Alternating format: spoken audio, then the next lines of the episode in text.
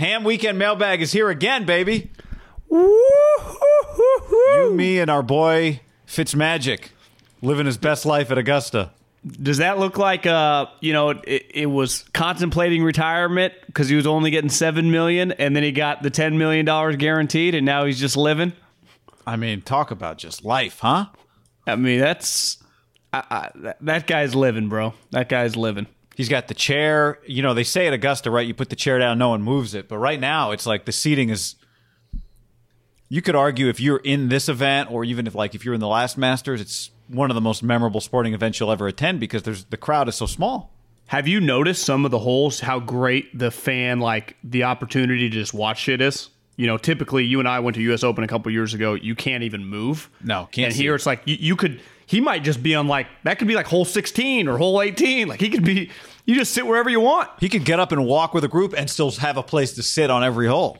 100%. I saw yesterday the responses. Maybe the Chiefs retweeted it and like, how did Mahomes and Kelsey get tickets? Like, how do you think?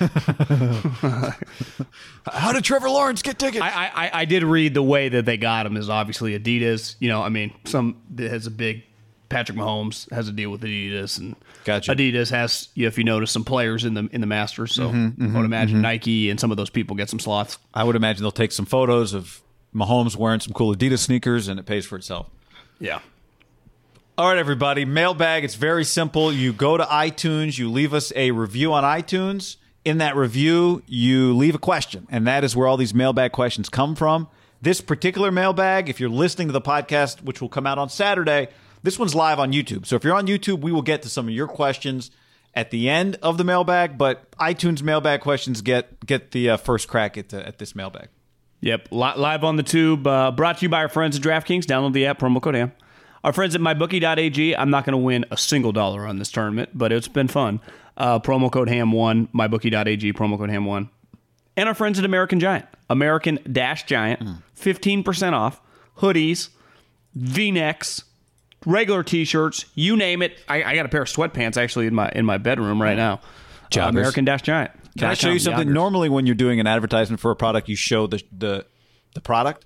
Yeah. But I today, it's the end of the week. I've worn all the American Giant T-shirts I have. I'm wearing a different company, and look how bad this collar is. Oh, It's like a what is that? Huh? I mean, this might as well be a V-neck. American Giant. I've washed several times. The collar on the T-shirt stays strong. So tell us the company. I will not tell you the company because these are actually American made too, but just not made as well. No, they're not. Try to That's go American cute. made when I can. Luckily, American Giant hits you with the American made and the high quality product. All right. I can already see the YouTube comments are streaming in, so we'll have to get to some of those. We've got a ton of mailbag questions, John. So uh, without further ado, uh, let's dive in. Here we go. Mailbag question number one. This comes from Jay Shelby. Says question: With all the Mac Jones talk to the Niners, would it be an all-time smokescreen if the Niners ended up drafting Lance or Fields? Is there a past draft smokescreen that compares to this? Closest I can think of is NFL people believing the Browns would take Darnold or Allen, and then a couple days before it was leaked that Baker would be the pick. Perhaps the draft narrative will change once Kyle and John attend Fields or Lance's second pro day. Five stars, promo code HAM. Really didn't the Baker thing change once Baker did the photo, like the Brett Favre recreation photo, when there was like some Cleveland hints in the photo. Do you remember that? Remember the famous photo of Brett taking the call wearing like jorts? Mm-hmm. I Didn't remember Baker that. do that, and there was like some Cleveland hints in the photo, and that's I thought we found out maybe Wednesday okay. of that week, and maybe he did that Wednesday afternoon. Did he do that before the draft? That photo? The photo Maybe I you're thought right. was before the draft. Yeah, Yeah, and, and you're saying there was like a Jim Brown picture in the background. yeah, So maybe just some you- you little kind of- things or yeah. some uh, I don't know, like a photo of the the um, Dave and Buster's from downtown Cleveland, or I don't I, I, I, I, I truly don't know. Besides just fucking with people, which I never blame anyone for doing because it's pretty easy to pay, play uh, the media, who then plays the fans like a fiddle. But I don't really quite get this one. But you know, clearly the messaging is pretty strong, where it's you know there's going to be Mac Jones, right? Yeah, and look, it's funny because I was thinking about this. This, the is really strong that Zach Wilson's going to the Jets, and none of us are like, no, smoke screens. but with Mac, we're like, well, there must be something else. Well, because I, I, I think the major difference though is Zach Wilson was considered the number two quarterback during the season, and definitely once the season ended. Once it ended. the the Mac Jones thing is pretty insane. Yeah, I, yeah, I that's think true. most people. But now they're drafting third. There's no reason for a smokescreen anymore. You wouldn't think. Beside, I, I, I do think the league likes it. I, I Yeah. I've had guy. I, I think this draft. There is no television show beside football things that do over 10 million people over the last couple years. I saw the Gonzaga Baylor game did 17 million, which is a ton, right? I mean, that's a huge number for a non-football event. I think this draft Thursday night is it crazy to think like 25 million people? I think it's going to be historically talking about large. on our YouTube stream. Well, that I'm just think I think the draft, just the product, is going to be a historically rated NFL draft. All right, here we go. I, I'm with you. Why not? You agree? I think Yes, the interest is out of control. Every team, like you could meet like a random like Carolina fan, like what do you think we're going to do? Right? I mean, it's just people are care. Well, remember, I had the theory last year that because this college football season would be so weird, that the draft values would be thrown off because you'd have players that didn't play and players that only played in four games. And uh, not only is that not, I mean, maybe there will be some more misses. We'll see. I doubt it. I don't think that's what's going to happen. I think this draft will look like all the rest of the drafts in terms of the percentage of players that hit. But it does feel like that there is just as much, but there's no less buzz for this draft than there is for a draft after a full season. Put it that way. Everyone ended up playing though, right? Beside a couple opt out guys that were elite, Yeah. right? Yeah. Because for a minute, two conferences weren't going to play, and then they ended up playing games. I mean, Ja'Marr Chase didn't play, right? That was Yeah, but but my point is, But beside was- the elite opt out guys, Yeah, Sewell, yeah, yeah. Chase, Yeah. and then the guys that like uh, Jaycee Horn and some of the guys like three, four games in were like, yeah, we suck, I'm out. yeah, You know? that's true. That's true. It actually kind of The second I don't think it, I don't think it's quite as crazy as we thought it was going to be. To me, the only thing crazy is if a guy had a bad game, and I've been saying this for a while and just thinking about it for a while. Like, did they practice that week? What was he missing? Like his right guard and his tight end. What I like say those about Davis things- Mills before they open his first game against Colorado? You know, John. 100 but he's missed a ton of games I know, and he, missed he on the internet argument. today you see him he's buzzing He is buzzing. I gotta. Well, I could. I could tell. you. Here's my one thing on Davis Mills because Schrager put him in the first round to who in his mock draft. I don't remember. Someone just told me he was in the first round. To me, you could make the argument: thirty-two picks in the first round. There may not be 32 players with first round grades on most draft boards, right? You've always said there's usually like 20, right? Or 22 or something like that. so i mean schneider says there's like 16 typically So you got to draft somebody. Why not draft a quarterback at the end of the first round that you don't have a first round grade on, but you think if he had played another year in college could be a first round pick? Just How got to draft somebody. have? What were his injuries? Huh? What were his injuries? Uh, he had he had a knee injury early, maybe out of high school. He had another knee last year, not a full ACL tear. I don't think he had like a surgery. I don't think, but he's had two knee injuries that have cost him games. Yeah. All right, next up. Uh, this is from Mike P. This is a long one, so I'll try to cut it down. Um, mm, uh, I may be trying to save face for the Raiders, but hear me out. This might be crazy, but I don't see how Jamarcus is still labeled the biggest bust of all time. If you took that draft, if you look at that draft, as many great players went after him, none of them were QBs. The Raiders had the number one pick. He was the most talented quarterback in the draft. He was a disaster. I get that. But since that, we've seen Sam Bradford, the trade to get RG3, Mariota, the Winston draft, and the trade up to get Trubisky with Watson and Mahomes sitting there. How is this not debatable now? Some of these teams gave up way more to get the same result. A QB reset a couple years down the road. Call me crazy, but I think Russell is not the biggest draft bust, even though he was terrible. Love the pod. Wish I heard your takes back then for that draft. LOL. This is not a crazy take, John. He's right. When- I, I, I think I think it is. I don't think it's crazy because when you look back at that draft, yes, the players that went after Joe Thomas, Calvin Johnson, Adrian Peterson, Patrick Willis, Darrelle Revis. But he's saying if you needed a quarterback and the Raiders needed a quarterback, you were just going to have to take a quarterback. And all the other quarterbacks turned out to be bad. Whereas Trubisky, not as big a bust as Jamarcus, but you took you traded up to take Trubisky over Mahomes and over Deshaun Watson. Do you know who is the all-time leading touchdown thrower? Let me pull this up. I'm pulling up the 2007 NFL draft. Which QB from that class threw the most career touchdowns? We'll name it J.P. Losman. I don't know. I don't That's a, that's a really good guess. Was That- he in the draft? So here, let me tell you the leading touchdown throwers from that draft. Jamarcus threw 18 touchdowns. Kevin Kolb threw 28 career touchdowns. followed by Trent Edwards, who threw 26, Drew Stanton, who threw 20, Tyler Thigpen, who threw 21, then Jamarcus, then Brady Quinn, who threw 12, then Troy Smith, who threw 8, and then John Beck, who threw 3. Okay, it was a terrible quarterback draft. Here's where we need to separate. The Raiders, like everyone misses on and bust picks. So to me, you separate the Raiders, who are no different than any of the other teams that he listed, to the individual player. Jamarcus Russell did not get to his fourth year. So when I when he brings up Mariota, Mariota's going to have a nine, 10 year career. Jameis Winston's a starting quarterback this year. Uh, who else did he bring up? Sam Bradford played in the league for like nine years. Made twelve 10 million years. dollars uh, per minute, I think. yeah, so it's like those guys, part of Jamarcus's bust, he was out of the league after year three and never came back. I think he is, you know, him or he's on the short list, right? Him, Leaf, you, you go through the list. I mean, He's on the. uh, I mean, you're right as a player for sure, but like the Raiders and the Bears and the Yeah, yeah, Titans the- the all ended up in the same place. But when we talk about Jamarcus Russell, I think overall we talk about him, the individual, more than the team. How about Greg Papa's great Jamarcus? Was it Greg Papa's Jamarcus story? The D, the blank DVD, I think that was uh, just the legendary Jamarcus that they gave him a blank DVD to watch. film? I, I thought it was players on the team eventually started talking about it, or maybe Lane once told it. I, I forget. Yeah. that they gave Jamarcus a DVD, right? Well, J- Jim it was a Mora had the same DVD. story. Jim Mora had the same story about Michael Vick. And he claimed to have watched it, but then like you you couldn't have watched it. There was nothing on it. Yeah. All right, next mailbag question. This from JT. J Tots 24. Love the show. Are the Raiders really content heading into the 2021 draft with this roster? I know they'll fill some holes in the draft, but it just feels like they didn't get any better. The team is desperate, uh, in desperate need of big change. Why are Gruden and Mayock so hesitant to trade their picks? Not like they hit on them anyway. They need proven players, and they need them now. I'll hang up and listen. J Tots. They added Gus Bradley. I mean, that might be an upgrade. Why? Who are they going to trade for?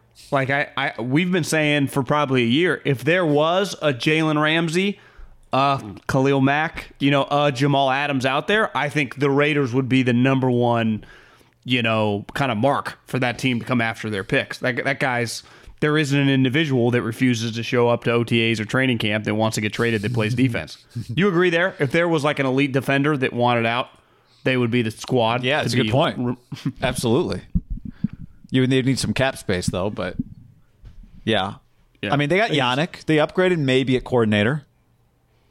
They upgraded a coordinator. He's better. Okay. Uh, offense could be worse. Be a problem, right? Yeah, I mean, it, you know, we'll see. At that offensive line right now is on the right side, right? Is Mar- Nick Martin, Denzelle Good, Brandon Parker.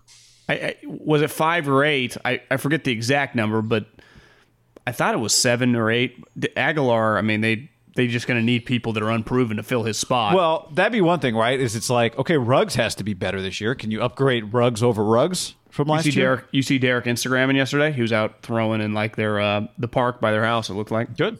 Good. I mean, I still I I still believe in Henry Ruggs, but it's up to Well, them yeah. to Well, they did not have a connection last year, right? it was it was weird. Yeah.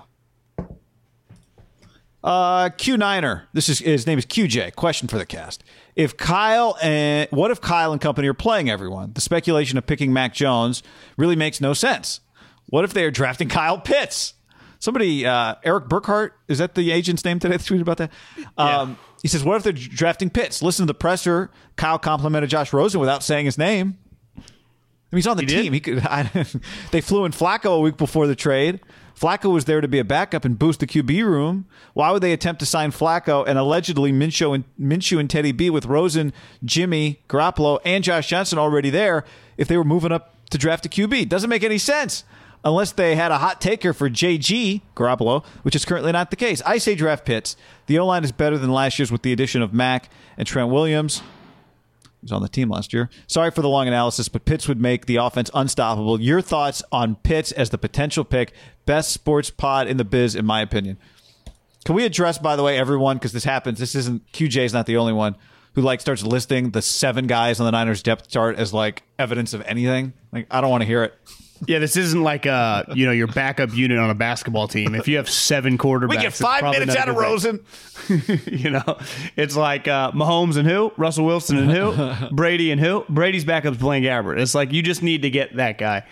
I, I, that would be the craziest moment in draft history. Would you agree? You know what's Kyle funny? Pitts Yes, but I think Niners Twitter would like it more than like if it was like, oh, Pitts, even though that's crazier than Mac Jones. People Yeah, they would, would like, that it more. I, I agree. I which is agree. evidence of where people the headspace. Somebody Someone was tweeting at me today claiming he thought Mac Jones had comparisons. He, he said he watched every snap of every quarterback, uh, you know, the top three or four. Yep. He thought Mac Jones was Joe Montana. He thought we were crazy. I did get those tweets as well. What was I? I got to go back to find that guy's name, but Yeah, it was like a thread. Yeah, it's easier for us to get your name if it's in an iTunes comment. But Yeah. uh, I don't know, John. A little heel clicky from what I saw of JT O'Sullivan's Mac Jones breakdown. All right, next up, uh, Jose Luis Perez Jr. starting at shortstop. Uh, love the show, hands down the best podcast. My question is: With all the attention on the draft on offense, do you think the Niners did enough on defense in free agency? How big of a loss is Robert Saleh? Do you think Bosa has a better season than his rookie year? Keep up the great work uh, beer mug emoji, golf swing emoji. Jose Luis Perez Jr. Jose Maria Jr. Olafable. See, I think Jose Luis Perez Jr. would be wearing like number 72 for the Chicago White Sox. He'd be like one of the four guys mashing home runs wearing a number in the 70s. You see how badass that team is? That's sweet. They got three guys with numbers over 70s. If that, I said that, I would shit my pants if that squad rolled up on me. Well, guy, they all hit. If they were playing for the Giants, they would all be able to hit the Coca Cola bottle. Like mean, they, they, studs. they don't hit bombs. They hit fucking moonshots. Uh, what was the question again? The question is, uh, what do you think? Did Oh, the Niners defense. do enough on defense? How about Robert Saleh's loss? Could Bosa have a better season than his rookie year? We we put up a video yesterday for YouTube only about Bosa running with the sled. You see his video today. I did. he went shorts, no shirt, sunglasses. It was, I'm glad you noticed that. it was basically like I'm gonna train, but if there's a beach or a happy hour, I can just go right there. You know, it's like I, I am. I'm ready to. I'm ready for ball. I'm ready to get back to rookie of the year status, but I'm also there's a party, there's a pool party, Yeah. and I just go right. I'm already kind of sweaty. I just jump right in the water. He really should be working out in like Quiksilver board shorts. I know it was uh it was a solid look. It it does look like Nick Bosa doesn't have much body fat on him and was moving around pretty well. I don't think it's crazy. Nine sacks as a rookie. Oh, I mean, I don't. Now, look, the defense up front, like more is going to be required of him the more the longer he plays. Given, but what if Javon Kinlaw does take a, another step forward this year? I, I don't think it's crazy that Nick Bosa can have a better year this year. I mean, I think fully healthy. If he never would have got hurt last year, I think this year we would have been expecting like 15, 18 sacks. I mean, to be one of the best players in the league. I think I think that's kind of the expectation. To me, the biggest question mark, if Nick Bosa is healthy, he's going to play well. My question is, can Kinlaw become like, damn, Javon Kinlaw? Not just like once every other game, like, damn. Can it be just every game you just become Buckner? You know, part of Buckner early on was he wasn't that sexy or flashy. It was just he was just solid. Yeah. And I think Kinlaw was a little like this. The pictures fucking looks like a, I mean, a different species of. I mean, the guy's huge. He's massive. I know. Like DeForest was tall and long. DeForest didn't look that thick. This guy is His, huge. ma- his mass. He- Um, you know, what he kind of looks like. You remember Trent Williams the first time he, you know, he just came like sat down to the presser with a cutoff shirt, and you're Yeah. like, is this guy an NFL player or he's on the the, the league above the NFL? That's kind of what Kinlaw's body type looks like. yeah.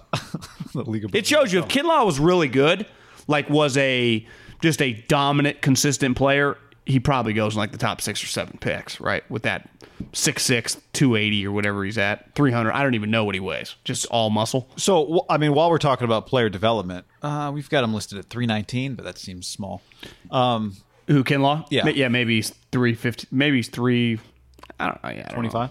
While we're talking about player development, look, Emmanuel Moseley played his first 16 game season last year. I mean, obviously he played on the team the year prior, but year, year three for a player. Maybe he takes Started in the Super Bowl. Yeah, maybe he takes a step this year though. Right? I, I mean, it's just I, I think he can just be a solid player when you can't run. My comp for him would be a little Malcolm Butler esque. Like you just your physical limitations. Like he's not a burner, so he's not really going to be like some matchup lockdown corner. But he's a good player. He's a physical player. He's just a good starter. To me, you're fine with him. You just need to keep him on the field. And Jason Verrett, for that matter. That's the risky one. Uh, all right, Reverend Allaby. Matt Miller, NFL draft scout, recently said this Many Niner fans may look at the information being shared by myself, Schefter, and others and say, this front office never leaks.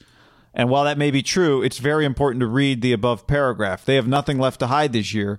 And while it's all conjecture at this point, one former 49ers employee I spoke to said this week he believes there's a 95% chance Jones is the pick.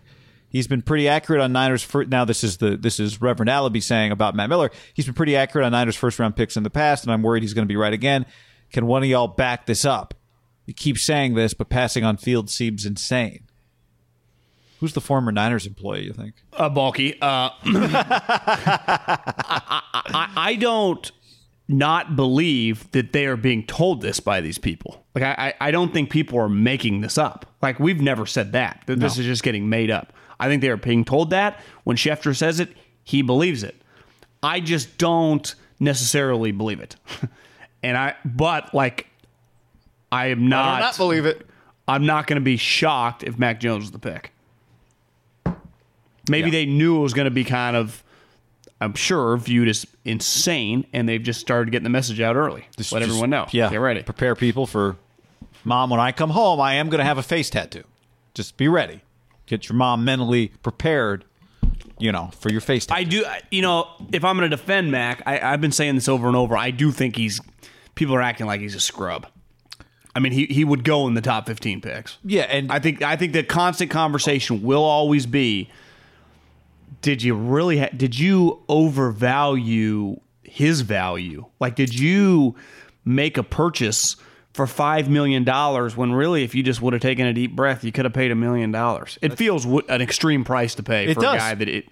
But again, they they might have thought all five quarterbacks would be drafted by eight, and the Panthers would take them. And yeah, I mean, the other thing I would say, a what you said, and b we I don't just like I didn't want to talk about Mac Jones from the standpoint of he's the safe quarterback. Like I think that's irresponsible to talk about any college quarterback like it's a lock unless they're Luck or Peyton or the way we talk about Trevor Lawrence. Fine, but to call anybody safe, I don't love that because I don't think anybody's safe. On the flip side, if you told me he plays for Kyle Shanahan, Justin Fields plays for whoever, the Lions, Trey Lance goes somewhere else, and in five years Mac Jones has thrown more touchdowns than any of them, I'd believe that too. Like the idea Yeah. that Fields is a lock or Trey Lance, like none of this stuff is safe. So Kyle Shanahan's argument could be on draft night. I think this guy's going to be the best quarterback of the group. And you would say, yeah, but is he better than Jimmy Garoppolo? And that would be a legitimate comeback, right? But I, that's that's not a crazy thing to say. I think the guy from Alabama is going to end up better than these other two in the end. And I do think one thing that whoever Kyle drafts will have, I don't know if it's an advantage. It depends where the other guys get drafted. Is that they do have Kyle Shanahan And they'll never coach. lose, and he'll never lose his OC. because he's the OC. Yeah, Yeah. Prize Picks is America's number one fantasy sports app because it's the easiest and most exciting way to get in on the action. While you watch your favorite players in sports, you just pick more or less on two or more player stats, and then the fun is on. Prize Picks has something for every sports fan from basketball to hockey to League of Legends and everything in between. It's really simple to play. You make your picks, submit an entry in less than 60 seconds. I'll do it at halftime of a basketball game. And I also have some season long, more or less picks on MLB homers. You may remember I've got less on Ohtani homers this year. We'll see. And at halftime of your next NBA blowout game, just jump on and go, ah, Steph Curry more than 11 points in the second half. It'll change the game for you. Download the Prize Picks app and use the code HAM50 for a first deposit match of up to $100. That's HAM50 for a first deposit match of up to $100. Prize Picks, pick more, pick less. It's that easy. Butcherbox.com slash ham and another special deal. Free for a year. You get salmon, chicken breast, or steak tips in every order for a year, plus an additional 20 bucks off right now at butcherbox.com slash ham. Been telling you about it for years.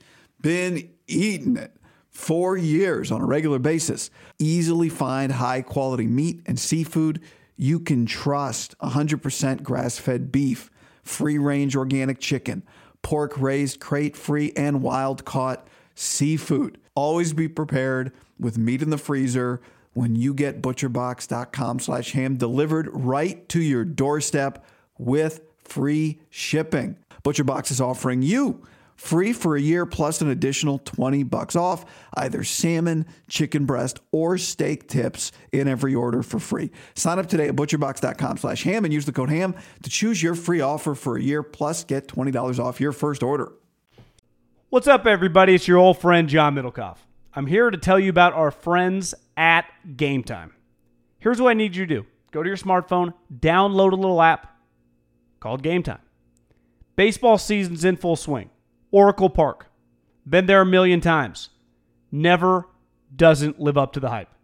Go get yourself some garlic fries, a brewski, maybe uh, some ice cream. They have very good Ghirardelli ice cream there. And when you do that, promo code HAM. So download the Game Time app. Your first pair of tickets, promo code HAM, H A M, save $20. The A's, only going to be in the Bay Area for the rest of this season. You probably can basically go for free. Just buy a pair of tickets to any baseball game. They also have comedy shows if you want to check one of those out or concerts. Game Time app, promo code HAM, save yourself $20. We don't even need a thank you. Just hammer that promo code. Save big on brunch for mom, all in the Kroger app. Get 16 ounce packs of flavorful Angus 90% lean ground sirloin for $4.99 each with a digital coupon. Then buy two get two free on 12 packs of delicious Coca Cola, Pepsi, or 7UP, all with your card. Shop these deals at your local Kroger today or tap the screen now to download the Kroger app to save big today. Kroger, fresh for everyone. Prices and product availability subject to change. Restrictions apply. See site for details. Next up, glass box of emotion. Rams fan here.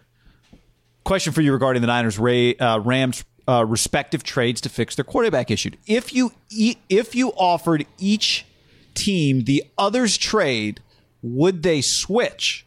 I know it's so it, basically if the Rams could give the not would the Lions want what the deal the Rams did and would the Rams want the deal the Niners did. I know it's not a perfect comp because the Rams don't have a one this year and Jimmy's contract situation is way easier to get out of than Goff's.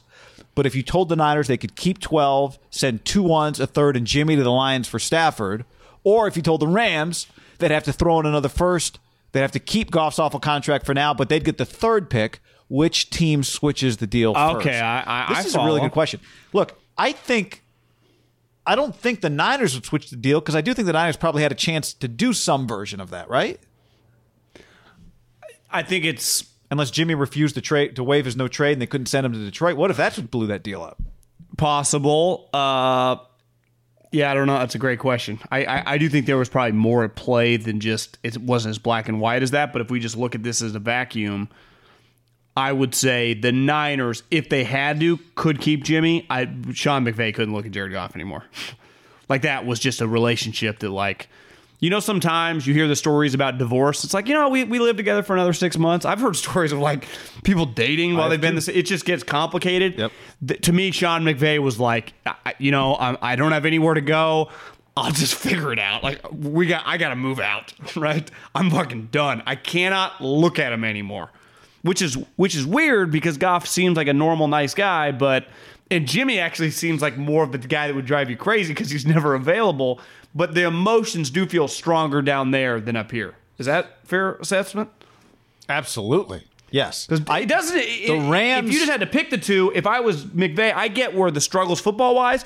But Jared, you know, just he's available. He shows up early. Like Jimmy just disappears. He's up there taking notes. Like that would drive me nuts. feels like Rams McVay felt about Goff the way Rams uh, 49ers fans feel about Jimmy.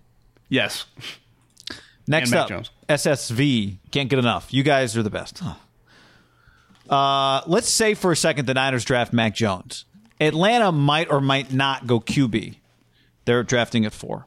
Picks five, six, and seven won't draft a quarterback barring trade. Okay, five is Cincinnati, six is Miami, seven is Detroit. So Carolina doesn't value Fields or Lance high enough to be a top eight pick? Question mark. After after going after Watson, who was mobile, I don't buy it. Please tell me it's Jones the teams don't value as much as the media right now. So I I think the question is like, why if Carolina thought the Niners were taking Mac Jones, they could just stay put and get either Fields or Lance at eight, and so that maybe Carolina thinks the Niners are taking one of those guys. That's where Jim Nagy said the Niners and Panthers both like Mac Jones, so that would explain this scenario. But uh, what do you think? Do you think a quarterback goes four, five, six, or seven? I I do. I, I don't. you don't. Okay. Not with the teams in play. I don't think Atlanta drafts one. Five, I think Cincinnati. Ha- it would be prudent for them to probably take whoever they believe is the top tackle. Yep. You could also probably justify if you think Ja'Marr Chase is a Hall of Fame talent, get him back with Burrow. I think you can do either. Uh, once upon a time, I think they took AJ Green. AJ might have gone six. Julio went five. It might be flip flopped four. I can't remember the exact number, but AJ Green worked out pretty well for him. So, I'd I go mean, lineman ha- if I were them, but yeah, I would too. And then I think the the Dolphins are clearly probably going to go either lineman or Pitts, and then the the Dolphins or excuse Lions. me the, the Lions. I guess they would be eligible to do anything. It wouldn't shock me if if you told me like the Washington football team traded up to the Lions or some you know Belichick. Mm-hmm. Mm-hmm. You know that's that the seven seems like a sweet spot if one of those guys is dropping. I, it would be pretty nuts on draft night if we're sitting here watching it. Mac Jones goes three, and the, and those two guys are tumbling I know. And it's past the Panthers. Past the Panthers. Then we would Maybe know the, that the Panthers like. Is Mac it fair to say the Panthers just there's so much unknown? They don't want to mortgage too many picks that they just thought, well, we can get it pretty cheap with with Sam Darnold, who we kind of like. We don't love any of these guys. Yeah, I mean, kinda pull the ideally, you would not do that deal until draft night. Do you ever get text messages from fake Amazons saying that you've been unlocked for billing? Oh yeah, I get ones that say congratulations, Christopher. Is it is that scams? Are we getting I- scammed? Yeah, scan all, all day, every day. So when they say for your billing, just give us your uh, account, that's fake. That's that's got to be fake. Yep, absolutely. I get it all day, every day. All right, next up, Davo, huh? Oh yeah, a long- this is a paragraph. Davo Chok uh, Chok uh, Da- Davacho Cinca Cinco. Non-football mailbag topic. Lifelong Kings fan here. I've always hoped ESPN would make a 30 for 30 about the 2000-2003 era of Kings basketball. One of the most likable, entertaining, talented rosters in recent memory. Bibby, Page, Vlade Webber, Doug Christie, Scott Pollard, Bobby Jackson, Hedo Turkoglu, Gerald Wallace, Jay Will at the beginning of that, remember, before the Bibby trade. Plus, you had the Clown Show Maloofs running the operation, a Hall of Fame coach in Adelman. Plus, the NBA rigged the playoffs, put Kobe in the championship in 02. The ref even went on the record, said he fixed the game, literally sent our franchise spiraling into dark pit of despair, ninth seed draft purgatory for the last two decades. With Sacramento being one of the least sought out destinations for free agents and our ability to blow draft picks, I don't see any end in sight. Sadly, I think the Kings were overtaken by the Browns as the worst franchise in sports because it seemed the Browns have finally started to turn the corner. So, like, now the Kings are bad. Uh, I think it'd make fair a fantastic episode. Takes? Absolutely. I think they lost to the Pistons last night. Did they? The I think they were in the Sacramento playoff race. My dad watches all the Kings games. Well, the, no, they were, and then I think they, Oh, they lost five out? straight games. Yeah, I mean because whenever it matters, they suck. Yeah, I don't know. I mean, it's just it seems like the franchise is snake bitten. I don't really. I don't even. How even. great were those teams? Can we just reminisce? They were- Should there be a thirty for thirty about the one of the greatest teams ever to not win a championship? I would watch. Would it have a huge market? I, you know, I don't know.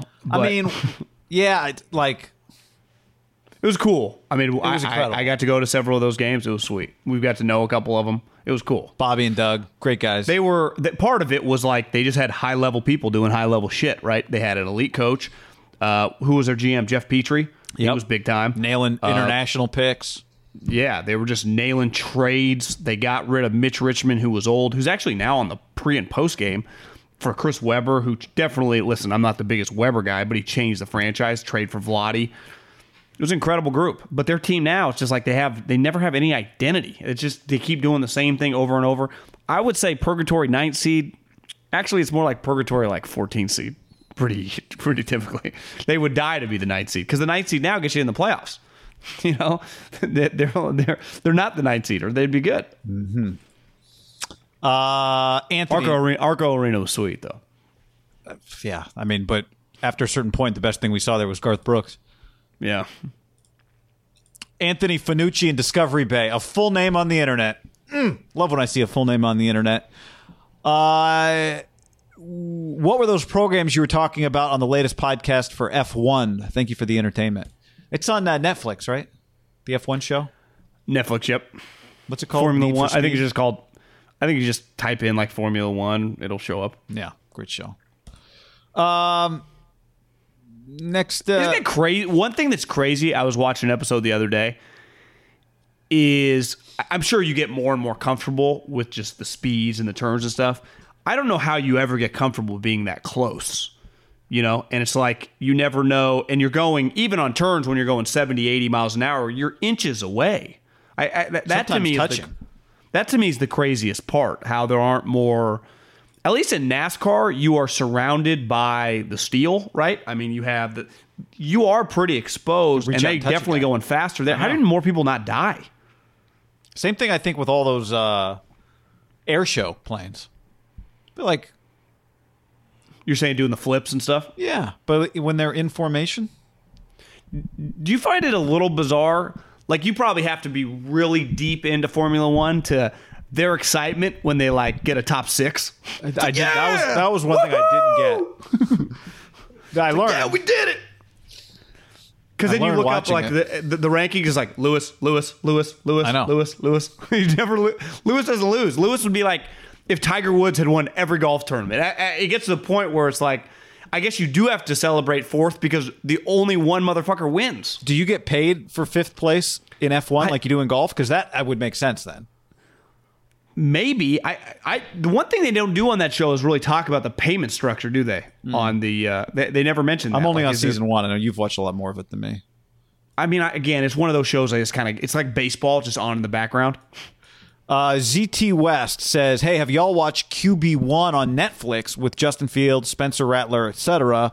Justin Fields was a beast, but didn't give up the hard work, dedication, grind needed to succeed. He was a freak athlete and bald. Does that give you worry about him? Also, is it a red flag that he transferred from Georgia, quitting on the team, couldn't beat Jake, who looked like Guy? Jake would be very offended by that. He said, I know Big Jake time. Fromm owned the place, but I would also red flag his CFP performance. Uh, a lot of outward showing of pain. Also, Rattler was a big red flag on that show, too. A lot of problems. Which percentage of QB's characters play into the draft? Uh, drafting a high uh, level character guy like Mac, who led Bama, a team of studs, makes sense due to his hard work character. That's where Did he say that Justin Fields is balding? balling, balling out. Oh, balling, balling. Yeah, I do think this is. Can you you say this every year because this comes up with Mac Jones because he has a DUI? Is like the difference between you. I hear coaches say this all the time, right? It's like this is football character. We talked about this a lot when the Niner when John Lynch took over. Like we want guys with character. It's like they want guys who are not going to embarrass the organization. That's been a problem in the past. But really, what they value is football character, right? Like there's a difference. Now, uh, you can have both or you can have neither, but I think I'm obligated to bring that up since the guy called uh, Mac Jones a high character guy. But then But like question- getting a DUI at 19, three years later, what does that mean? Like you had a moment? you don't know. That's the thing, right? It, it it's it's a piece of a puzzle. You don't know if it means anything or not. Like remember, Dak got the DUI. I think like the week before the draft. Like th- to me, there's a big difference of just having that moment. And you know what turns out? That was irrelevant. Th- When I was in high school, I easily could have got a DUI. Long story short, happened in front of my house. It could have been a disaster. It's just to me, a DUI is not a defining moment in someone's life. Now, do you have three DUIs? Do you have an alcohol problem? Uh, and that's what these teams look into the Justin Fields thing, like one thing I'm not making a big deal. Everyone freaks out on like social media is like I, I haven't heard one coach or GM go on record and say these things. Well, It's no just- one, but no one ever does, John. And not But, but but do you know do you know what's really become now is so many former backup quarterbacks are on TV now. And I was thinking Jeff about Schwartz. this yesterday. Think who they talk to. Do you know who they are not friends with? You know, I, I became great friends with our uh, our you know our third in command, the college director. We talked every day. We just talked players. No, they become friends with the assistant coaches. You know who us and personnel don't really give a fuck who their opinion during the process? Assistant coaches. And not that some aren't good at evaluating, but they have the least amount of juice come the draft time. Plus, they just get secondhand information. So it's like are, like Orlovsky just talks to assistant coaches, which is fine, which is helps him when he's talking scheme and all that bullshit. We're talking players. We're talking people that go into schools. That assistant coaches never do that. Now they do during the pro day when everything's one big jerk off sesh. We love this guy. We love this guy. You know, or they, you know, it's just I, I don't really care. That information is all coming from one source. They never ever go. You know, I, I become really good friends with the SEC scout when I was the backup quarterback for the Miami Dolphins. He's now a GM. That that never happens. That's not the guy feeding him the, the information. And on Spencer Rattler, yes, he was a little douchey on the show. I think we got to be careful. And one thing I've really tried to change over the years is like the way you evaluate a kid at 16, 17 years old. If you're making big judgments, you know, on a on a 17 year old, because like I, we know people at Oklahoma, like he's really mature. They like him. You know, not everyone is like Peyton Manning at 17. He was douchey. I mean, it was a bad. It was. I didn't I turned show. it off. It was Um, awful. As it relates to who backup quarterbacks talk to, though, like secondhand information from anonymous sources can be correct. When draft rumors start, they they usually don't come on the record from anybody. So an assistant coach might know what they've talked about in draft meetings about a player. I like I now does that mean One hundred percent. My point though is it's all coming from assistant coaches when those guys talk. That's just a fact. That's just the yeah, but but of their- but the assistant coach is getting it. Like, did the assistant coach make it up? Well, but they're they're getting it from like you know obviously they talk to other coaches and after the fact because they're not worried about it during the season. And the information you get sometimes January, February, and March sounds a lot different than when the guys are beating the bushes. And again, I'm biased, but are in the school and For have sure, I'm like, just actually not. talked I- to people. yeah, I just don't understand why an assistant coach might not have good. You might have good information. yeah. I mean, a lot of times they don't. Well, I mean, they, They're just- they're talking they- to people in their own building. Sometimes I'm talking to the head I mean, I, yeah, sometimes I, I talk to a lot of I- I don't scouts know, You've think been like in the building, these I'm not. But I'm just saying, like the idea that an assistant coach is making up information. not making it up. They just they come with angles. it- It's hard to explain. I mean, they just say things that you just make you shake your head. You know, it's like, what are you talking about? Well, I- my ultimate point is, I don't. I don't know if their- part of right their deal is there is the evaluation, right? So they they- they come in late to the process. They have these bold takes. Most of them are terrible evaluators. A lot of most coaches are not great evaluators. It's why coaches that are good evaluators really stand out. And uh, and yeah, I just I, I don't put much weight into what they say, uh, and that's where a lot of guys on television, the players, because the, the people they're surrounded by are those people. That's where I think the information is coming from. You're right. I mean, it's not always going to be wrong. I'm j- my ultimate point is this is the year this is always the time of year we hate anonymous sources and the only people that say negative things are anonymous sources. That's my point. Yeah. You never hear a GM, you know, we think he's got a drug problem. And on the field, he's kind of slow. And I think he's a pussy, you know. Uh, he can't catch either, right? That that in the history of football, at least probably since like 82, no one talks like that anymore, even though deep down inside that room, that's exactly what they say. Right? Yeah, and- then it kind of and then it gets filtered through the anonymous source. Well, just there's no point in going on the record. The other thing is like it happens all the time. You know, Jose Canseco. most of the scum- assi- most of the assistant coaches are not in the room for the draft meetings. so. Okay. Jose Canseco, he's a scumbag. Why should we believe him? It's like, yeah, the, the people who are like these people tend to have nothing to lose, ostracized, right? When someone like in a person like Jose's position, when he's blowing the whistle on Mark McGuire and all of baseball, guess who turned out to be right most of the time? Jose Canseco. I did not. All right. Uh, Marshall907 says, longtime listener from Alaska. Thanks for your continuing cover of the Raiders. I've always appreciated your Raider takes. Question for the pod. Me too. Uh, do the Raiders have a decent free agency period so far? Twitter Mafia has been destroying them for dismantling their offensive line. But with a strong offensive line class in the draft and a weak D line class, it made sense to me that they would load up on the D line now and draft O line to get better at run blocking. Doesn't feel like they're about to draft offensive line, but maybe they are. Drafting at 17 and 48 right now. yeah, and they have the move- 80 and 81 in the third round. to me, they need defense. I mean, and they need defense bad. But their head coach, the offensive play caller, and the offensive coordinator. So uh, you could convince me that they probably every position beside running back and probably quarterback is on the table, right? Given that they kept Mariota at at what 18 or 19, 17? 17. He's making progress. He's falling, you know, he's getting lower down the draft. You know, it's, it was it started higher and it's, it's worked its way back. so that's good. A little slower than most people had hoped, but uh, maybe next year is 22.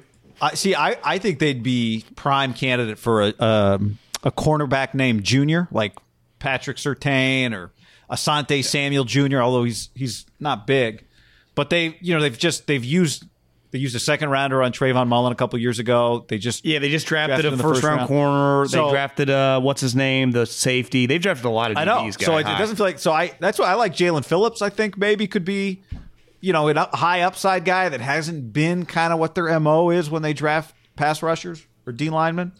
Why, why not just take a middle linebacker, a guy that can just tackle some people? Yeah. I mean, has has any team had slower middle linebackers the last decade than the Raiders? It's so weird because they signed speed.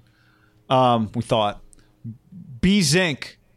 Uh, my Minshew question last time aged out, so let me update. He says if the Niners nail the third pick, hopefully Fields or the Jets give them info that they're not taking Wilson. What would you like to see with their second round pick? This is a great question. No one's asked this. Additionally, if Jimmy really does stay on the team next year, would you do anything with his contract to gain additional savings? Enjoy the Masters. All right, the second round pick. What that's pick 43 right now.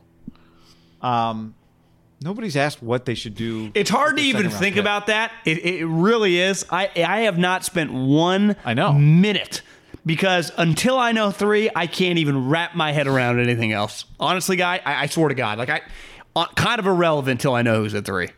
Like you, you do whatever you want. I don't know. Uh, if somehow Najee Harris were to fall, I'd have no problem doing that. I guess you could take. You can do whatever you want. Just just tell me who the quarterback is. Like th- their problem has not been other positions. Like, line. I'm not saying they're they're a perfect team, but Yeah. who's their quarterback? you know, because the other here's Jimmy the other thing, Garoppolo. guy. Was Jimmy gone after they trade this guy that night? And do they have two twos and they're able to you know move do a couple Yeah. things? I, I don't know. Do you agree though? It's it's really hard to even have a conversation with a straight face about the second round pick until you know the third overall pick. Uh, yeah. I mean, to a degree, except you know, I kind of feel like I know they're drafting a. I mean, I know they're drafting a quarterback, so we can start figuring uh, out. Which, yeah, we know that, but the question of who it is is such a big question mark. there's no doubt. Is that is that? Wouldn't you say that? Is that the biggest story in football right now? Yeah. Yes. The Niners are the biggest story in football right now. I agree. This Just from looked up. Justin Thomas is in second place. uh, in the DraftKings game or in the real No, Masters? in, in in the Masters. Knee twenty four, Ni twenty four says uh, one thing to keep in mind is the Niners haven't drafted a player out of Alabama since Reuben. Do you think John and Kyle trust anything from Saban anymore? Here's hoping they don't. Yes, I I think they do. I don't think Saban was like singing Reuben's praises. You know, I don't think the information coming out of Alabama was. You know, I think uh, Luke Kuechly meets Peyton Manning. You know, meets you know the poster child of your team. Like that was not the case. They knew what they were getting. Yeah. and it blew up in their face. Uh, yeah, I mean the thing is, like Alabama guys get drafted before the Ni- two Alabama guys got drafted before the Niners drafted last year, so they never got their shot at like Ruggs, right? Yeah, I guess Quinn and they picked Bosa over Quinn and Williams. Uh, Minkah went before they drafted uh, the year prior. So did Da'Ron Payne. So did um, Rashaan Evans. I'd be good with taking Najee. So did wait, where did they draft that year? They trade out. what? What? Year? Oh no, that was the McGlinchey year. Never mind. Da'Ron Payne went after McGlinchey. Yeah, Najee. Could- Would you take Najee? Pick forty three. Hell yeah. You kidding me? He won't be there probably though. Uh, Danny Pinto, full name on the internet. Look at this guy. Love the pod. Uh, Haberman used to drive a. Pinto. Mailbag question. I'm kidding. Widely regarded the biggest piece of shit car, a Pinto. I'd say, yeah, for a long period of time. Uh, that has nothing to do with Danny though. Mailbag question: In moving to three, Kyle Shanahan's banking on himself getting the right guy. Scenario: Let's say he picks the wrong guy. Would Mac Jones be the more fireable decision based on drafting a plug and play guy versus the potential of Fields, Lance, and even Wilson? But it just didn't work out. I mean, yeah, if he failed, if you said he's going to fail with the quarterbacks, which would be the worst one to fail with? That would be the worst one to fail with, right? by a mile, especially Trey Lance, whatever. But you would miss the evaluation if ju- if you passed on Justin Fields and he went on to be a Pro Bowler and Mac is average as the day is long. I, I, mean, it, it's a career altering decision for Kyle. Now he's so young; it's not like he'd get fired. I mean, he w- probably would get fired in the sense. I, I think the fan base would be so mad, guy. That's you and I. I you think he might be able to survive it? I, I think the animosity would grow at such a exponential rate. It would be out of control. The anger. Yeah, I well, again, I just think there's always context. Like, what is it? What does fail? Does failure look like you shouldn't have traded up for him, or does failure look like you shouldn't have drafted him at all? Yeah, I'm saying he's a bust. yeah. Then it's then it's really If you're getting to the playoffs with him, but he's like Jared Goff, then yeah, he'd be fine. But is it like you're screwed because he's not good? that, it's that's that's. I don't argue with that scenario. Um, the Jew Lion. I can say that. Hey guys, been a big fan for a the- while. you know, I'm, yeah, uh, that's right. You're in the club, honorary Jew. Uh, y- y'all get all the credit or blame for me finding the motivation to get my own pod off the ground. Congratulations, Jew Lion. not a boy. It's, it's a podcast about the greatest Jewish athletes of all time. Uh, we lucky enough uh, was lucky enough to have John on. Would love to do a full ham squad one day. One thing I would love, uh, one thing I love about your pod, you don't manufacture arguments like Skip and Shannon. But what would you say is your most heated debate on air? was it baseball's unwritten rules? That's a good question. Was that a radio argument or was that a podcast argument? I can't remember. Great question. I, I mean, uh, things that I'll never budge on would be some of the baseball stuff.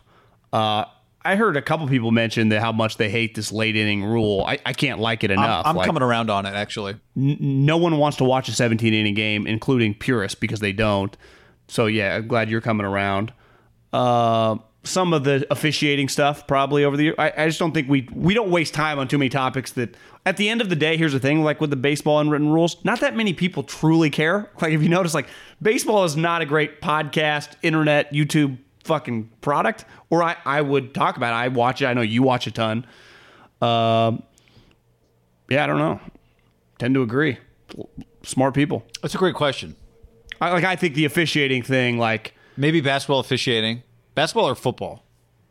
I'd say just in general, one of my takes is just how it's not.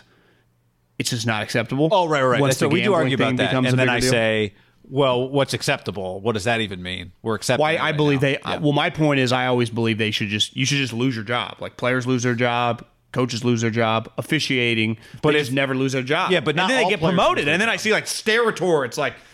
How many calls that guy blown? And it's like, oh, he's just now he's making eight hundred grand working for CBS. yeah, but the worst guys off lose- by Nance. But but not not every player loses their job. You do need players like once you throw an interception, make a mistake in a big moment, you don't get fired, depending on who you Yeah, are. I'm not saying you can you don't get a chance to work your way back in or someone else takes a chance on you. I, I just feel a lot of officials in basketball, football, baseball too. What's the guy's name that everyone hates that always sues baseball for uh uh like racism? Who's by far the worst you know umpire ever? Uh, um, Angel, Angel Hernandez. Hernandez. Yeah, it's like I, th- that guy just you can't roll. You can't expect gambling to become legal. And the problem too is baseball and basketball. They're not really a gambleable. like we don't. We're not going to gamble on those sports. Basketball guy. This is the worst NBA season ever. Every time I look up, it's blowouts. Like who's gambling on this stuff? In baseball, it's just too much inventory. You can't. That's where gambling helps. Is you need somebody in a twenty point game to be able to uh, have something to root for at the end. Yeah. you know, to cover 17 or something. Uh, this from Bruh Moment 02. It was reported the Niners had discussion with the Bengals at five and the Falcons at four before the Dolphins pulled the trigger. So the Niners just wanted to be in the top five, which means they think all top, uh, all QBs are worthy of their pick. Otherwise, they wouldn't have moved into uh, the top five. They could have been left with the last QB on the board. Agree? And if so, doesn't it scare you that they think all five QBs are equal? Disagree. I don't think they think all five QBs are equal. If they thought that, then they would have given up less to not go as far. But those were not. But I think what he's saying is like four and five. They couldn't trade make those trades. Oh, I see. Like they tried, and then they ultimately went to three. I heard someone bring this up. Maybe Kevin Clark said this within the last couple weeks. Uh, but it makes sense. Like, is there a chance that Miami didn't necessarily want to leave three, but the deal was just too good because then ultimately they immediately got back up to six. Like they didn't just want to take off, but like you're going to give us three first rounders, 12, two other ones, and a third rounder just to come up, and we know we can get back to six. You know, it was just one of those deals. Like I've heard stories about people come up to their people's house, like especially if you have like a beach house or whatever, and just knock on your door, like, "Hey, we'll buy this house off you." Mm-hmm. Most the first reaction of any human being is going to be no. But anyone that's you know just how much? And what if they just offer, you know, a million dollar home? They're like, you know, we'll pay you three and a half million. You're like, honey, uh, we'll just buy the house down the road and we'll have an extra two and a half million in our back pocket, right? Could that be a little bit what Miami did? Where the Bengals, it's like we need to get a sweet player. The Falcons, we're just we don't know yet. The Eagles, I mean, the Eagles were open. I, I think they thought that six, you know, is is too risky. I yeah, I don't know. I don't think they like all five QBs equally, though. Do you think that? Uh, no, I, I think that they have their guy. I think they've known since they made the trade which guy out of the three. Now, if Zach Wilson were to fall, and maybe they knew the whole time that he's an option too, then yeah. But I think they have between Trey Lance, Mac Jones, and Justin Fields. They knew their guy the moment the trade was happened. Out of that group, the guy they would draft right that day. Now, is it possible it changes over a month and a half? Possible, right? They're it's I don't. Is this going to be the norm? There's like seven pro days going on. A player, they're both those guys are doing another pro day that Kyle's going to be at. So who knows, right? Yeah. Do you think there's any chance that Fields or Lance's second pro day? I mean, he's human. You couldn't impact him a little bit. Maybe just have a good dinner or sit down talk. I don't know. Uh, so we just that was the biggest mailbag we've done. Seventeen mailbag questions that one to reward everybody who's been watching live on YouTube. Some I'm I'm not ignoring your question. Somebody asked something similar, so let me just throw in a few YouTube. Uh, this is from Joshua. He says, "I think Kyle likes Mac, but he wants to like Fields. If Kyle is the offensive guru we all think he is, he should be able to coach up Fields, in my opinion. So that's kind of what you're saying. Like maybe does he want? Does he does he like Mac? He thinks right now, if the draft is today, he would take Mac, but he's open minded on Fields. Because I was thinking about that too. Like if in his mind his heart is set on Mac." is he going to Fields' as pro day just in case in seven years Fields is a free agent and he's a quarterback again? Like, is he just wasting his time to what keep up appearances, or is he a little open minded just to see what everything's about? Or does he just like? Think, does he need a road trip? He's been, you know, he's been at home for twelve months. I think the greatest part about this entire story, no one has any freaking clue, right? And I think the moment the pick happens, and just over time, because Kyle is a pretty open book when he talks it's going to be just fascinating to watch the immediate aftermath, right? Once he's drafted, what Kyle says just the next couple weeks. I was watching a little bit of uh, on our YouTube channel, you know, just some queries come up with just different stuff and bussing with the boys, you know, Taylor mm-hmm, Lewan's mm-hmm. deal. And I saw that he had Arthur Smith on. So I was like, I wanted to see what Arthur sounds like with his guys. And he sounds, he's got this weird kind of like low key personality, but I just was kind of forwarding through. It was a little boring. But Arthur, I, I skipped randomly to this one spot, and they asked him like, "So what's the what's the inside intel?" You could tell the players like, "Are we gonna have OTAs this year?" He's like, "Yeah, probably. You're gonna end up having some."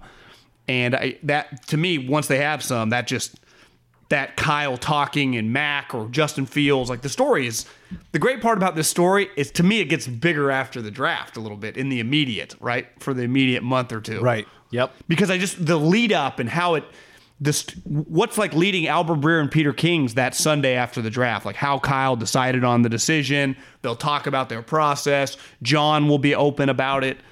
I, I don't know. You don't know. Hell, everyone's freaking out because they don't know. I I want to know, but it's like we got to wait. What's April 9th? We got, you know, and I think we're gonna find it all out in like increments, don't you? Like we're gonna get the the meat of it, but then there'll be like added stuff throughout the weeks.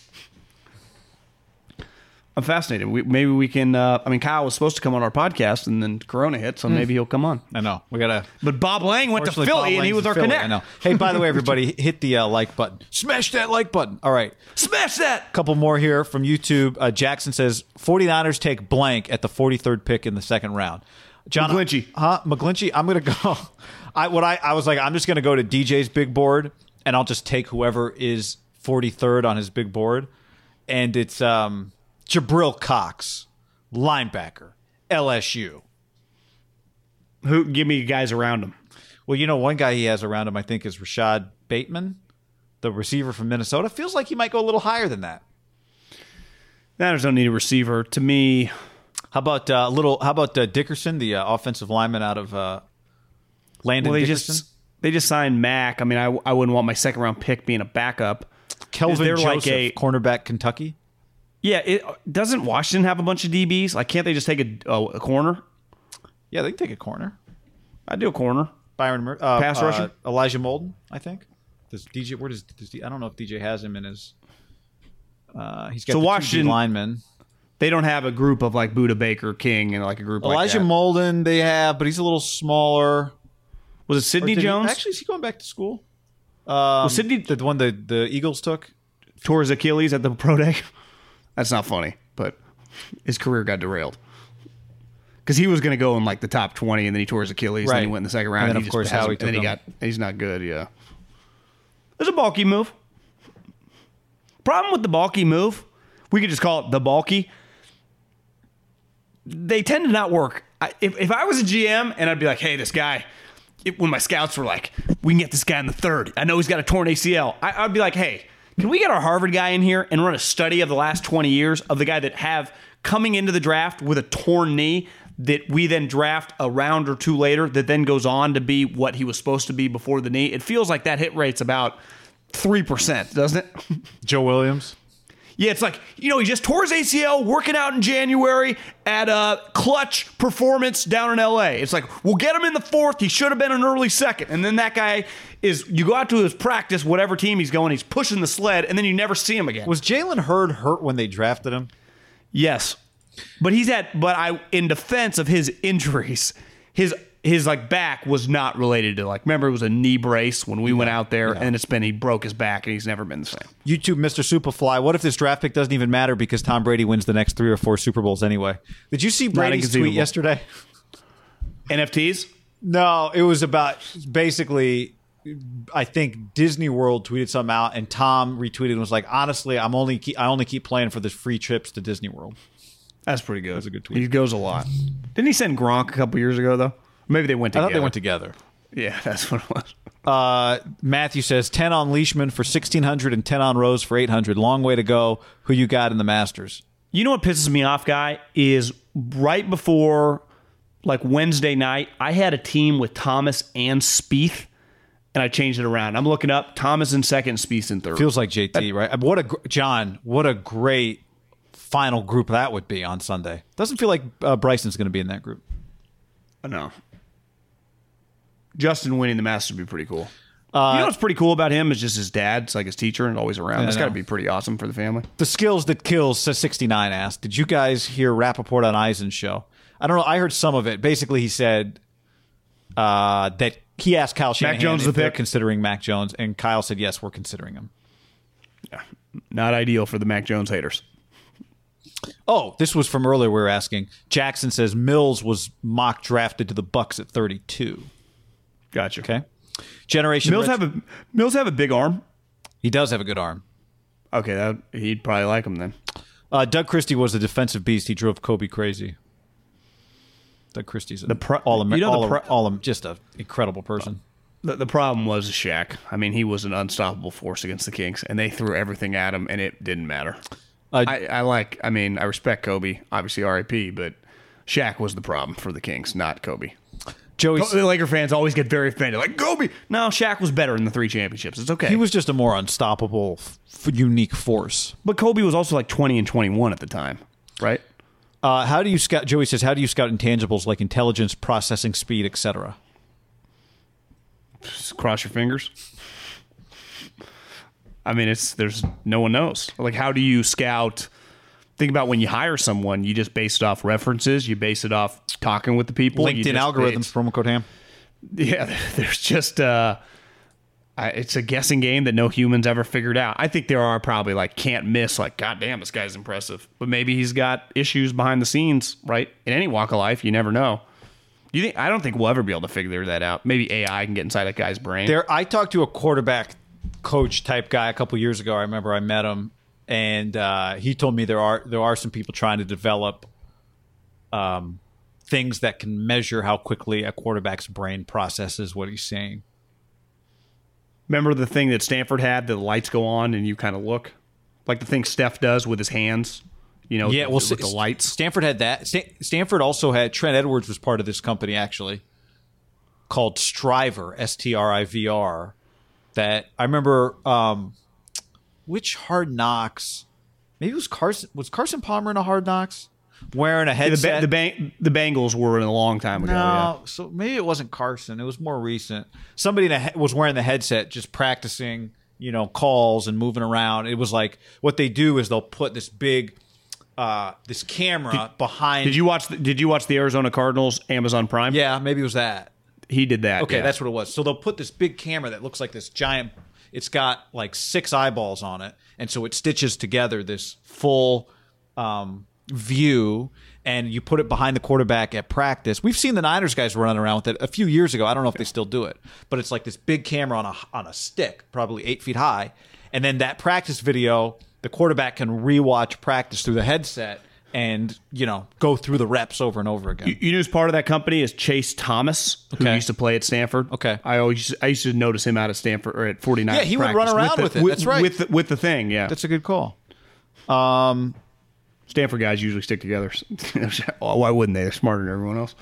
Jackson, uh, different Jackson says, I heard that, uh, I know, good call. It's just, just like a state school, guys, John.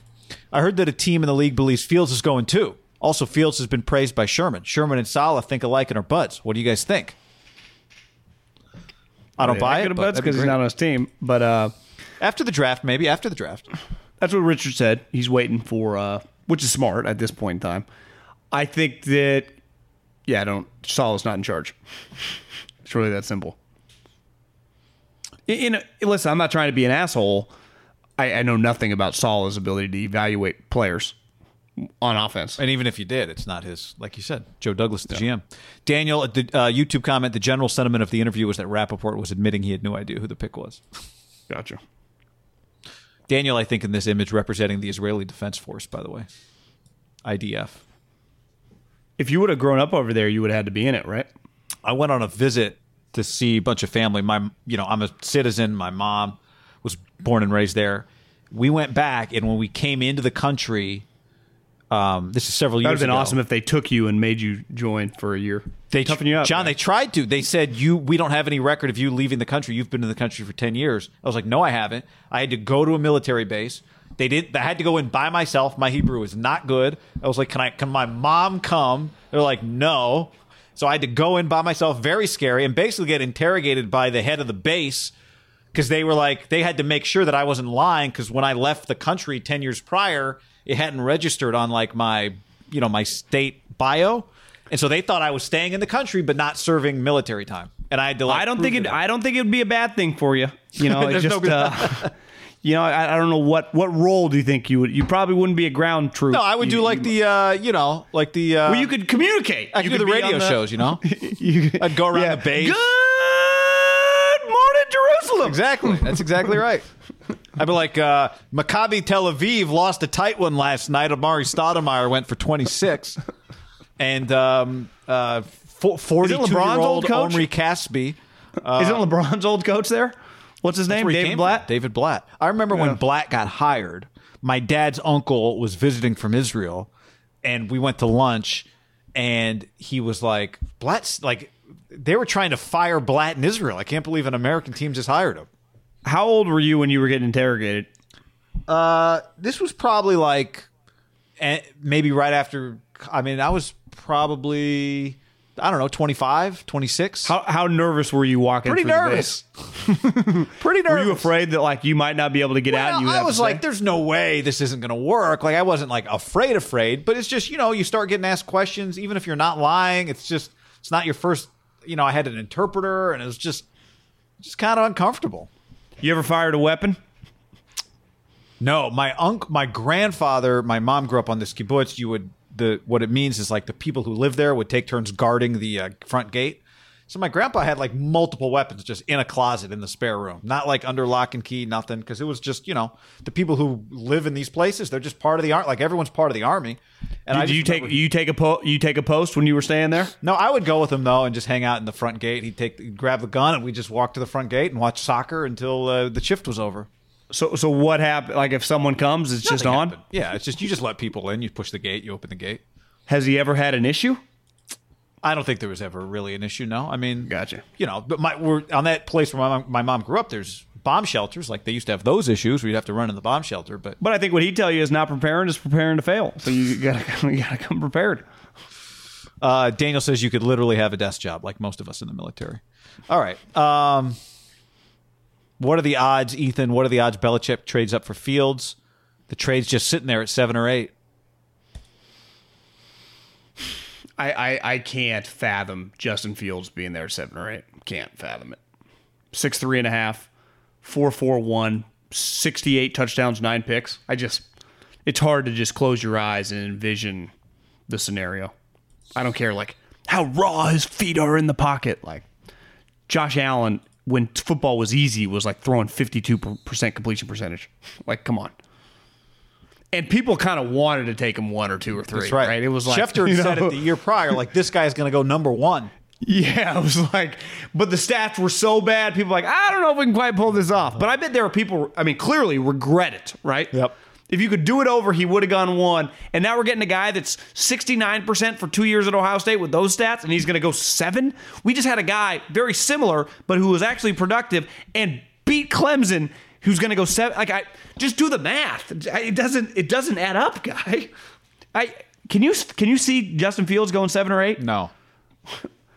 It would be it would be a statistical anomaly, given his physical attributes and his production. Because the first time, just the the buzz, and we talked about this on Friday's podcast, is like, what did he throw? Like forty touchdowns, twenty picks, and you look, you're like, wait, am I? Is this Trevor Lawrence's stat page? Well, the stat page is pretty eye opening. what if you went like 13 and then draft night it came out like Orlovsky was right? Would Orlovsky, would the internet owe Orlovsky an apology? Uh, I've talked to enough people to know that Orlovsky's not right, and he even he's embraced it. I know. He's had to go hard pivot the other way. I'd, I'd take him. I know that. One, one, I would one take I, I think is a little overrated because unless you're like Tiger Woods, even Michael Jordan watching that documentary wasn't necessarily thinking this. I it just I hate this saying. He wants to be great. Like I think you want to be great once you kind of figure it out. Like I think college players want to be really good. They want to get drafted really high. And then I think the more mature you get, you realize how it's attainable. But like he really wants to be great. I hear that a lot and it's like Yeah, I want to be great, 20 but I also old. feel like a nap. So Yeah, but I, but it's it's more a coach. understandable. Like I think our age or something like you want to. Att- I think it's harder to think like what percentage, even of the most talented people at 20 years old, truly. I mean, I think they say it because they hear it said. Thousand They want to be good. They work hard. I think so much now is it's so easy to figure out how to fake it. And fake it doesn't mean you're a fraud necessarily. It's just you might not have had the experience yet that gives you the confidence that you now know how to project. Every quarterback interviews on TV. Everyone's being taught all the all the methods to try and psych themselves up. Which again, that stuff can work, but it makes it a little harder to play detective and figure out who's. Do you think that's why that's why, that's why Michael his rookie year was like, you know, I walked into the in the hotel room, Jimmy's over there with cocaine, Billy's over there with two hookers, and I'm like, guys, I'm just rookie Michael Jordan from North Carolina. I'm not into hookers and cocaine and gambling. I'm out. out? he was naming them, and it was like, Michael, you just you threw everyone under the bus. There's no, there's got to be no better feeling than narrating your own documentary. It's like, mom, mom, dad, brothers, sisters, my wife now. Hookers blow everywhere. I said, no, I'm the bigger man. See ya. that was that was the highlight. At least one of them of the It documentary, was yeah. claiming it was the one and him him grabbing and how iPad. seamless he transitioned. He was like, I'm just this naive kid from North Carolina, and they're doing drugs. I would love to know the real story. Well, like I I Maybe, and honestly, it, it, it is. It might have happened, but like the Michael we know now, it just like walking out of the party. It, at the time, he might have been a little bit right. yeah, it's possible. They were a clown operation, right? Maybe he just like, who are these guys? But usually, guys, you just kind of even if you turn stuff down, you just kind of gravitate to your teammates or your coworkers. That you just try to fit in, right? Even Michael would, you know. Absolutely. it's like it, I got Billy Tolliver over here smoking meth. a- I was like, anyone what are that's you doing? anyone has seen anyone that has seen the that show that I mentioned to you, Righteous Gemstones with Danny McBride. There's a scene at the end of the first season, which is basically exactly what you described, where he gets blackmailed for doing a bunch of coke with hookers, and he calls all the other guys that he did it with and their wives to a meeting to show. He's like, I have to exonerate myself, and he shows them the tape, and all the other guys are like, dude, what the fuck are you doing? He's like, I had to come clean. He's like, why did you have to include all of us in this? That was MJ, basically. That was incredible. All right. Longest mailbag ever, but worth it. Have a great weekend, everybody. Thanks for hanging. Subscribe to the YouTube, like the YouTube video. And uh, yeah, we'll be doing a live stream on draft night. So get ready for that. Guy, I just looked up Spieth and Justin Thomas tied for second right now on Rose's heels. Hell yeah. It- you would guess right? Does Justin Rose hang on to this thing? Hang on to win? No. Yeah. But I feel like he hangs around. He's not Yeah. a he's not a a cracker. No. You're probably. Uh, he did say Scott Van Pelt yesterday after he shot seven under. He's like, "Yeah, I didn't even know where my game was coming into the tournament." I was like, not "Oh." ideal. He took a few swings today, early in the round. I saw that were terrible. Like you know, one of those like he swings, like takes an arm off, and then just like starts dropping the club before the ball's even landed. I do give him a little credit. Like uh, at like eight or nine in the morning, I look up. He's four. He was like three over. I'm like, God, he's gonna blow up. He did kind of get it back. I mean, he, Yeah. All right, everybody. peace. Save big on brunch for mom, all in the Kroger app. Get 16 ounce packs of flavorful Angus 90% lean ground sirloin for $4.99 each with a digital coupon. Then buy two get two free on 12 packs of delicious Coca Cola, Pepsi, or 7UP, all with your card. Shop these deals at your local Kroger today or tap the screen now to download the Kroger app to save big today. Kroger, fresh for everyone. Prices and product availability subject to change. Restrictions apply. See site for details.